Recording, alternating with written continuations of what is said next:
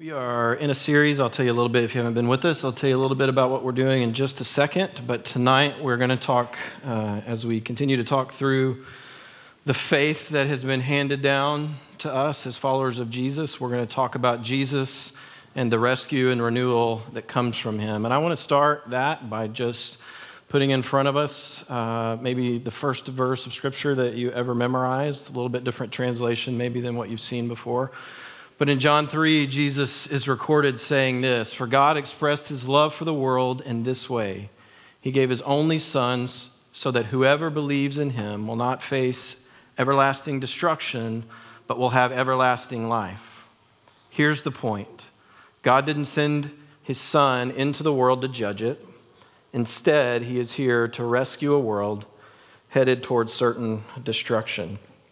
When I was probably about nine or 10 years old, uh, my dad was the associate pastor of a relatively large church uh, in East Texas, and this is kind of pre uh, megachurch phenomenon, but it was the largest church in town, and uh, my dad was what you would call second in command at that particular church. And the senior pastor, who was just called the pastor uh, at that time, had a son who was my age. His name was Glenn, not to besmirch him, but I'm about to besmirch him.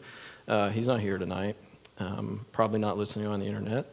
But, but Glenn and I were friends, but Glenn was one of those friends that you had to occasionally remind yourself that I'm supposed to be friends with this person uh, because he would occasionally uh, find something to pick at and just pick at it or just gloat or taunt or whatever. And, and in um, one of our, I don't remember if it was Sunday school or RAs or whatever, uh, one of the classes that we were in together, we had a scripture memory contest.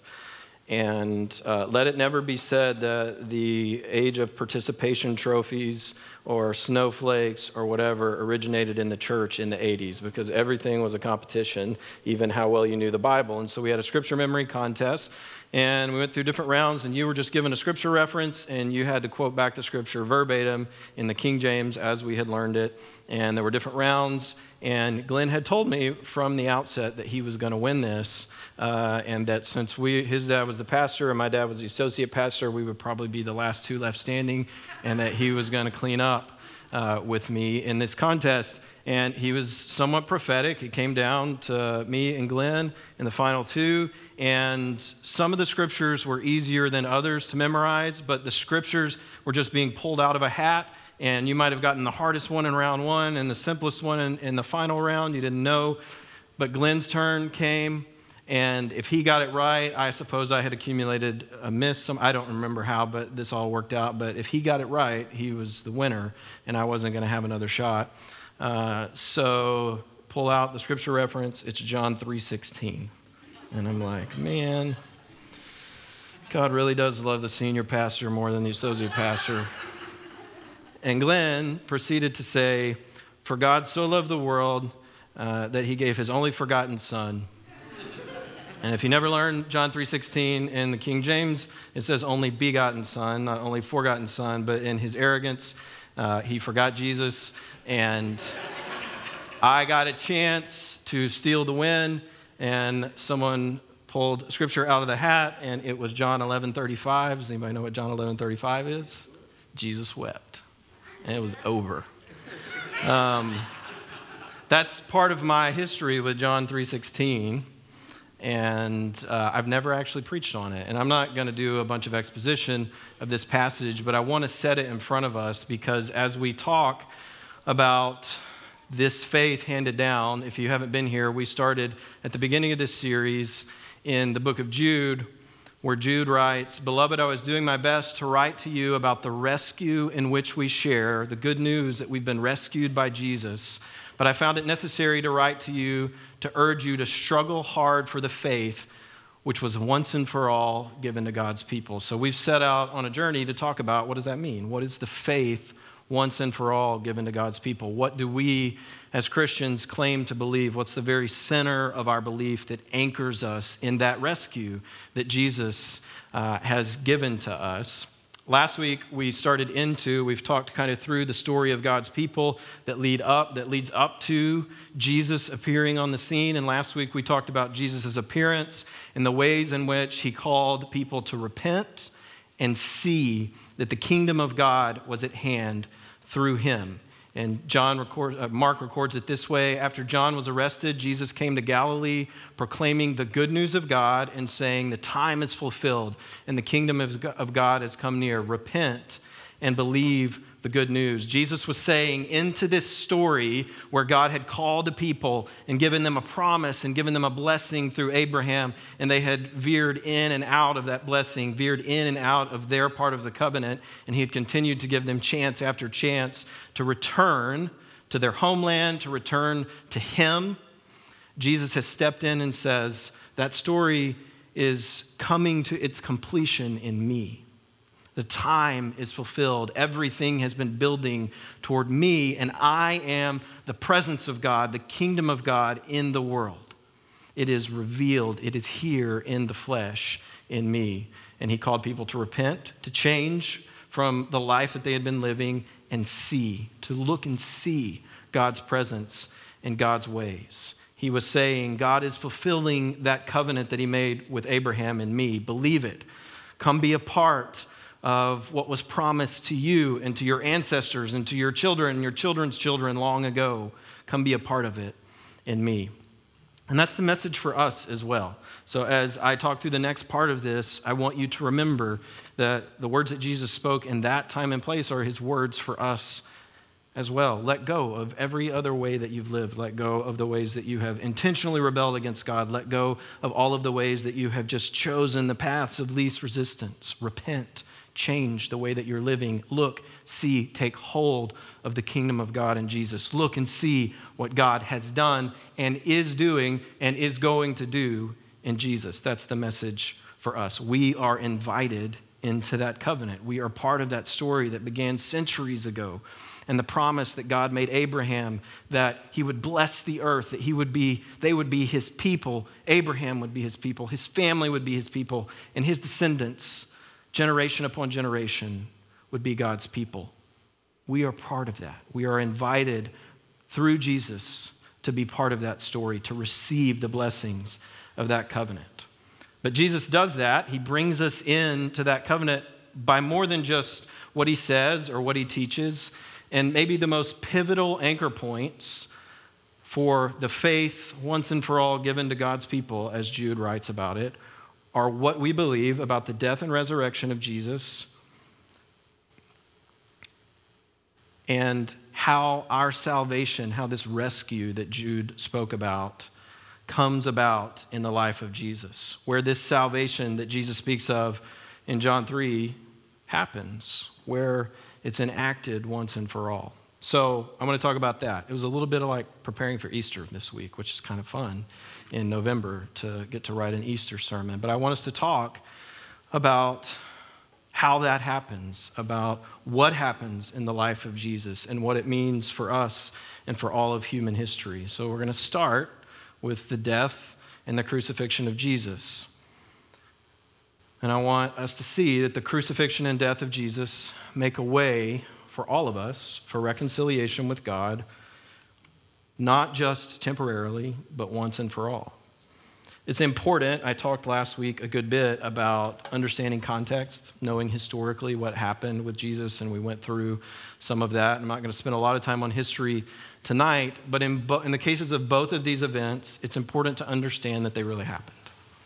That Jesus was really here, walked the earth, the same earth that we live in, live on. He was alive, and that at some point he was really dead. That he didn't just go to sleep, that he wasn't a ghost who appeared and sort of disappeared and then came back. This was a real human process, that he was born, that he lived a life, that he died, and that he was resurrected. God came to earth in human flesh, and he began to show us his kingdom. He began to say things that people didn't expect necessarily from the Messiah, like, the least of those among you are actually the greatest in God, God's kingdom. And money not only can't buy you happiness, but it will devour your heart and it will become your master if your heart is set on accumulating money and the things that money can buy. And he said things like, The way to true life is to follow me through suffering, maybe even death. And if you'll come with me and follow me all the way, I'll give you a better kind of life than you ever even imagined was possible. God came to earth as a human and said these things. And he did things that blew people's minds. He did things that were unexpected. He performed miracles. These were all signs of what was to come and what would unfold in the kingdom of God. And in response to all of that, people killed him. That's how the story goes of the real man named Jesus. Religious and non religious folks alike conspired to kill him. Why did they do that? Because he was saying things that either threatened their power or threatened their comfort or the way that they lived or threatened the life that they'd built to maintain that power or control, or their lives were so settled in some other territory that who he was and what he was saying was completely irrelevant to him except that it was a nuisance. These are different parts of the story that we see crop up when you see both people who come in the line of Abraham, who are considered religious, who are considered God's people, and people who have nothing to do with God and his ways, come together and say, We're going to execute this man named Jesus. Follow me, revolution, or a threat to the religious way that, that the religious folks knew, and it was useless and a nuisance to the non religious folks. And it's easy for us to look back and go, What were they thinking? You know, we know the whole story. But, but those people were not as different as we are, as different from us as we'd like to think. It's important um, that we remember that there are probably for all of us, we can easily recount more than one time in life when God has come along and said something, and our response has been, No thanks. I'm pretty settled in the way that I'm doing things. Or pretty sure I know who God is. I'm pretty sure I've got him outlined here in my notebook when I, when I studied systematic theology or when I read the book of John. Pretty sure I have this figured out. And so when the Spirit speaks or the scriptures, a new part of the scripture that you haven't really been in before speaks and shows you something about Jesus and it's a threat to your, your way of living and understanding, we've had that that impulse to go, no thanks. And, and this, they were dealing with it in real time. And so the response ultimately was that Jesus was executed. And it's important um, that we consider and experience the reality of that moment. I'm not going to dwell there for a long time tonight because we don't have time. But it's important to know that it's history, that it's real, that it really happened, and, and not just let our conversation about the crucifixion and the resurrection of Jesus become a math problem where we add sin plus the cross plus the resurrection equals my personal security that I get to go to heaven. It's so much more than that, tied up in the death and resurrection of Jesus. It's not a legend, it's not a theory, it's not an abstract theological concept. It really happened. Jesus really died because people were eager to protect their way of living and to resist God's way. He died because people were eager to protect the way that they lived and eager to resist what he was saying is God's way of looking at life and living life. Paul describes it this way in Colossians 1. He says, For in him, in Jesus, all the fullness of God was pleased to dwell. And through him, God was pleased to reconcile to himself all things, whether on earth or in heaven, by making peace through the blood of his cross.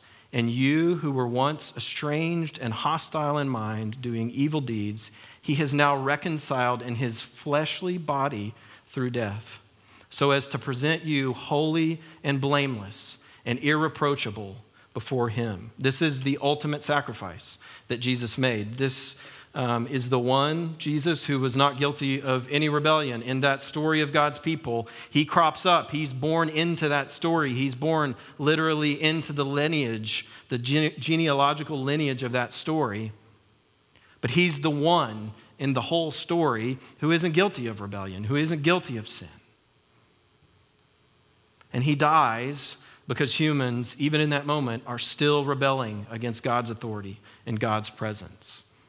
And It's not just an abstract, abstract theological truth that Jesus paid the penalty for all of our sins and rescued us from the path we were on that led to destruction. It is a truth, but it's not abstract. It's very concrete, it's very real. It is a literal, historical reality that Jesus was the presence of God on earth. That presence was rejected. No thanks. God's here in the flesh. No thank you. And instead of responding to that rejection with condemnation, God, through Jesus, responded with loving sacrifice. This is what happens when Jesus dies on the cross. The result of all of that is our salvation, our peace with God. The crucifixion and the death of Jesus make a way for reconciliation with God once and for all. God responds again to our sin, again to our rejection, again to our rebellion by making a way. And that way is through the death of Jesus. Because the cross we, we use this word in the faith, atonement, because the cross atones for our sins and offers us reconciliation with God. It does something else. It doesn't just, like I said, it's not just a math problem where it takes the, the, the side of the equation that's full of our sin and removes that sin from the equation, though it does that. It's not just that, it also reorders the way that we live now. Not just the resurrection, not just what happens in the aftermath of this, but the cross itself, the death of Jesus itself, reorders our lives now. When we're free from the weight of our sin, we're then able to be united with God. And when we're able to be united with God, we can see and embrace God's way, God's kingdom, instead of rejecting it. And that starts, that way, God's way starts at the cross itself. In addition to freeing us from our sin, the cross shows us the real nature of God's kingdom. It reveals a new way of seeing reality, a new way of living. And Paul expresses what it's like to really see, to really receive, to really live in that new way, to really live in God's reality. When he writes this in Philippians 3 I want to know Christ and the power of his resurrection. He, let me be clear. The Sermon on the Mount, all the things that Jesus teaches, all of the miracles that Jesus performs are crucial, and they've often been neglected in our big picture of understanding Jesus. We've often boiled Jesus down to the cross and to the resurrection, and we've left out the whole of who Jesus was. Those things matter, they, they are all bound up in what happens here. But it would be error for us to run that direction and forget that following Jesus following his commands, following the teachings that we get throughout the four gospels. That's all bound up in what happens in the death and the resurrection of Jesus. And Paul says, I want to really know Jesus. I want to know Christ. And he shows us how it's bound up. I want to know the power of his resurrection and the sharing of his sufferings by becoming like him in his death. If somehow I may attain the resurrection from the dead. He is pointing us here to the next part of the story, which we're about to talk about the resurrection.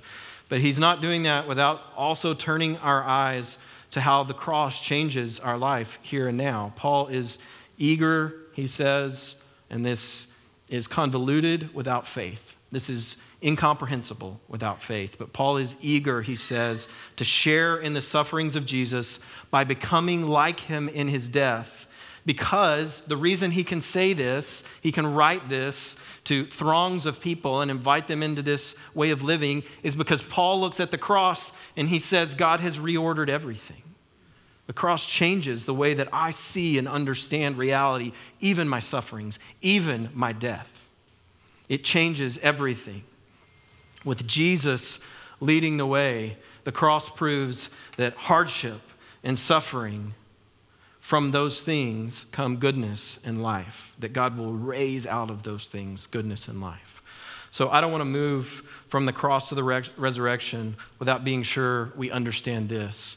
Yes, the crucifixion and death of Jesus make a way for reconciliation for, from God. And the cross shapes how we live now by inviting us to follow Jesus, who emptied himself and humbled himself, trusting God to bring healing and life from his suffering and death. The cross shows us the shape of life with Jesus. It's shaped like the cross. by faith, we can embrace that. Not only because we see that cross, that sacrifice has paid a price I don't have to pay, but because we trust that God is going to bring healing and life from suffering and death. So Jesus shows us that, that the way to life runs through death to ourselves and to the world's way, ways of living and gaining comfort and power and control, to the world's ways of rescue. The kingdom of God, where God steps in to this centuries long story of blessing and rebellion and consequences. And he makes himself present literally in our form. He literally is incarnated, is what we say theologically. He, he takes on human flesh. He comes to us as we are and not from a distance. That kingdom, his kingdom, runs through the cross, and it reorders the reality of all of us who will receive that kingdom. So, the cross reorders everything. It's also true after the death of Jesus. He, he's dead for three days, and on the third day, the scriptures tell us he's raised from the dead. Again, not resuscitated from a sleep, he is literally raised from the dead. So, the second thing I want to say tonight is that the resurrection of Jesus empowers God's ultimate rescue of his people and renewal of his creation. I want you to see two kind of more specific things in this, and they're this one, that God really raised Jesus from the dead, and two, that the resurrection of Jesus gives you new life, really changes the nature of your life, the power in your life, now and forever. Okay? Well, let's start here that God really raised Jesus from the dead. This is a point, if you, if you pay much attention to conversations within the church, this is a point of ongoing conversation. Is it necessary to believe that Jesus was bodily, that he literally was raised from the dead? Is it possible that this is just a fable, that this is just a story, that it means something, that it was given to us to tell us something about what God is like, but it's not necessary to believe that God really raised up? the human Jesus from the dead. And if you, uh, I, I understand the outside of the context of the scriptures, I understand the arguments that, that's made that what's important here is that you get the concept and not that you grab the history. But if you pay, take the scripture seriously at all, it's very difficult to stay in that place because it's very clear in the scriptures uh, what they reveal about the early proclamations of the gospel and about the early foundations of the church, that a belief in the literal bodily resurrection of Jesus they see as essential to the gospel having any power at all and any meaning whatsoever. It is crucial to the life of the early church. They believed as the first recipients of that faith that was handed down once for all people, for all time. They believed, and I think we are compelled, I say we are compelled to believe that everything depends on the resurrection being a true event and on that resurrecting Spirit of God that raised Jesus from the dead being alive in us, being a real Spirit that lives in us. Paul makes this explicit in 1 Corinthians 15 when he writes, And if Christ has not been raised, then our proclamation has been in vain, and your faith has been in vain. We are even found to be misrepresenting God because we testified of God that he raised Christ, whom he did not raise, if it is true that the dead are not raised. For if the dead are not raised, then Christ has not been raised. And if Christ has not been raised, your faith is futile, and you are still alive in your sins. Then those who also, those also who have died in Christ have perished. Listen, there are things that we are told to believe theologically in the Christian faith that are maybe not as essential as some people might like to believe. Everybody kind of grabs on to their most important, these are the things I really care about when it comes to doctrine and theology. And there are things that I hear people occasionally say, this is crucial. You absolutely have to believe this. And if you don't believe this, then the whole thing is bunk. And sometimes it makes me crazy because I think it puts a stumbling block between people and the gospel. And it says, you have to believe this thing that I really care about, or you should just reject the whole story. And it is not necessary for us to make the decisions about where those stumbling blocks should be put. The scriptures do that for us. And they do it. The scriptures tell us that the, message of the cross is foolishness. It is a stumbling block to people who can't believe it or refuse to believe it. It's not up to us to decide that, though.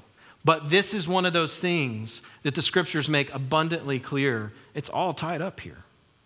And if you reject this part, if it's true that Jesus wasn't raised, then I don't know where the good news is. He continues a little more and says, If for this life only we have hoped in Christ, we are of all people most to be pitied. But, here's Paul's conclusion In fact, Christ has been raised from the dead, the first fruits of those who have died. For since death came through a human being, the resurrection of the dead has also come through a human being. For as all die in Adam, so all will be made alive in Christ. The resurrection is our only hope. The Spirit that raised Jesus is our only source of real power. And it would be silly for us to believe that that Spirit couldn't raise Jesus from the dead, but could give us some kind of power that matters. Paul makes the case very, very clear. God raised Jesus from the dead. And, by the way, he makes sure we know the Spirit of God that raised Jesus from the dead is alive in us. And it's the same Spirit, and it has the same resurrection power that it had when it, it raised Jesus. It has the power to overcome sin and death and to truly bring us back to life. This is not just a spirit that did something in the past, and now we're kind of muddling along until God kind of brings the story to conclusion. Paul says, Not only did God raise Jesus from the dead, but that spirit that did it is in you. It's still alive in the church, it's still alive in you if you have faith in the life, in the death, and the resurrection of Jesus. God really raised Jesus from the dead, and the resurrection of Jesus gives you new life now and forever.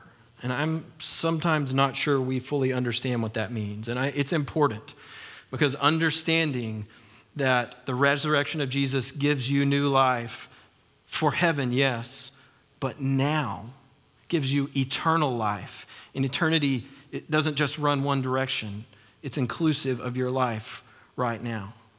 I'm not sure that we really live, that we really grasp the power that that resurrection gives us now. Jesus died because, this is the story. Jesus died because of sin. And that means he died because someone or something had to bear the weight of the destruction that we were building up, heading our own way, and, and, and continuing to veer out of God's blessing and God's story. The natural order of things was that we would bear that weight. We earned it. Jesus interrupted that order and went to the cross to absorb that darkness himself. But this is where the faith is different and where I think we often end the story too quickly. Jesus is not just the dead man who took a bullet for you. He demonstrated not only that he loves us enough to bear the consequence of his sin, but that he has the power to actually destroy sin and end death. And that is a big, overriding theological, cosmic truth that there is a God who made us, who's been with us all along, and who came into our space to overcome all of our darkness and all of our wrongdoing and even death. It's a big truth. But if it's true up here, it has to be true wherever Jesus is.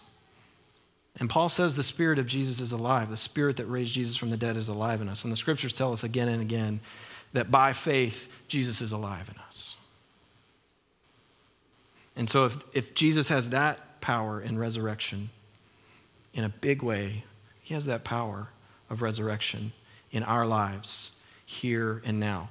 It, it, it's true wherever he is and he's in us. Paul describes it this way in Romans 8. But if Christ is in you, though the body is dead because of sin, the spirit is life because of righteousness.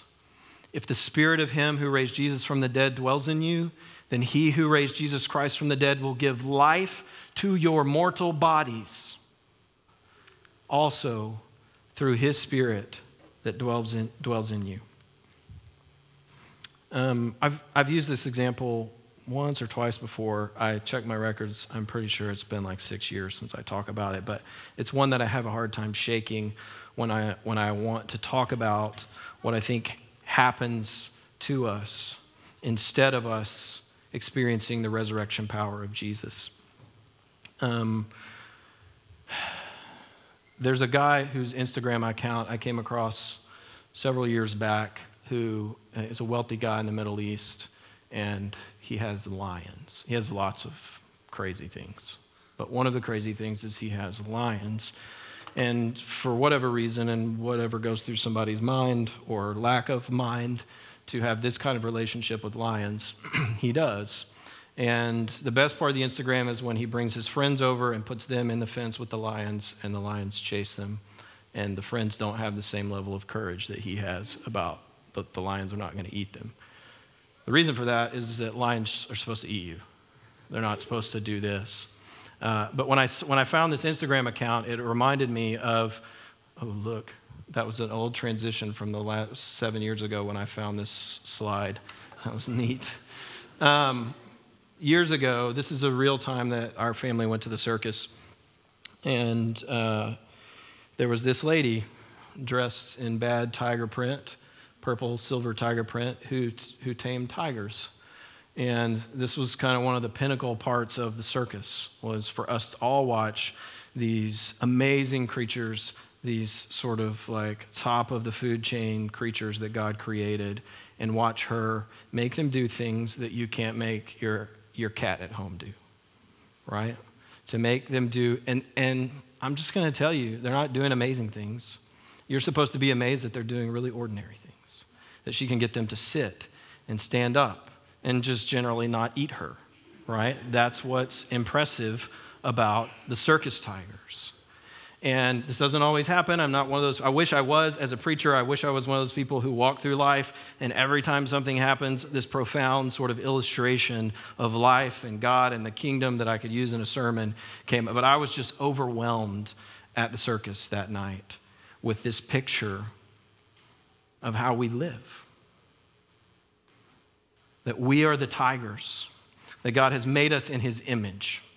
We are not random creations we are the image bearers of God.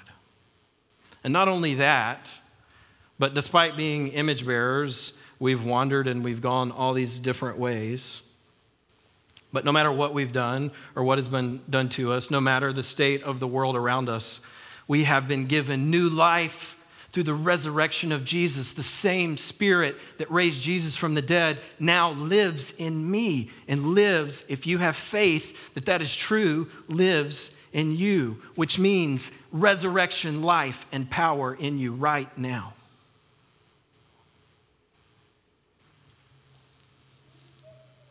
But if people look at our lives, is this what they see? Do they see the beings made in God's image, fueled by his resurrection power, who know how to sit, who know how to behave, who have lost touch with their created purpose. We weren't made to be tamed. We weren't made to learn the behaviors of common life as we see it in the world. We weren't made, and Jesus didn't overcome death and come to live in us with the power of the resurrection so that we could sit on someone's Instagram account or our own Instagram account showing everybody how good we are at being domesticated into the behaviors and the collections and the accumulations and the accomplishments that make the world go, ooh, that person's really good at this life. Look at that tiger sit. I didn't know tigers could sit on command. Look at that man, look at that woman, look at that teenager made in the image of God and filled with the life overcoming death power of resurrection, living a pretty good life and impressing people. That's not what we were made for, and that's not what the power of the resurrection in us looks like. We were made and we were brought into God's kingdom, to the kingdom of God's Son, so that the life of God's Son could be lived through us, so that the one who raised life, Christ from the dead can give life to our mortal bodies. our mortal bodies, our current bodies, the life that we current live through the Spirit that lives in us. And to bring to bear in the world, here and now, the power of life overcoming death, the power and the presence of God through Jesus. That's what we were made for. And I just don't want us to settle for less. And I settle for less on a daily basis until I'm reminded of this truth that the weight is gone because of the cross. And what I have instead, the gift to me instead, is the real life of God, the life of God that raised dead Jesus to real life. That power, that presence is in me, it's in you. Let's pray.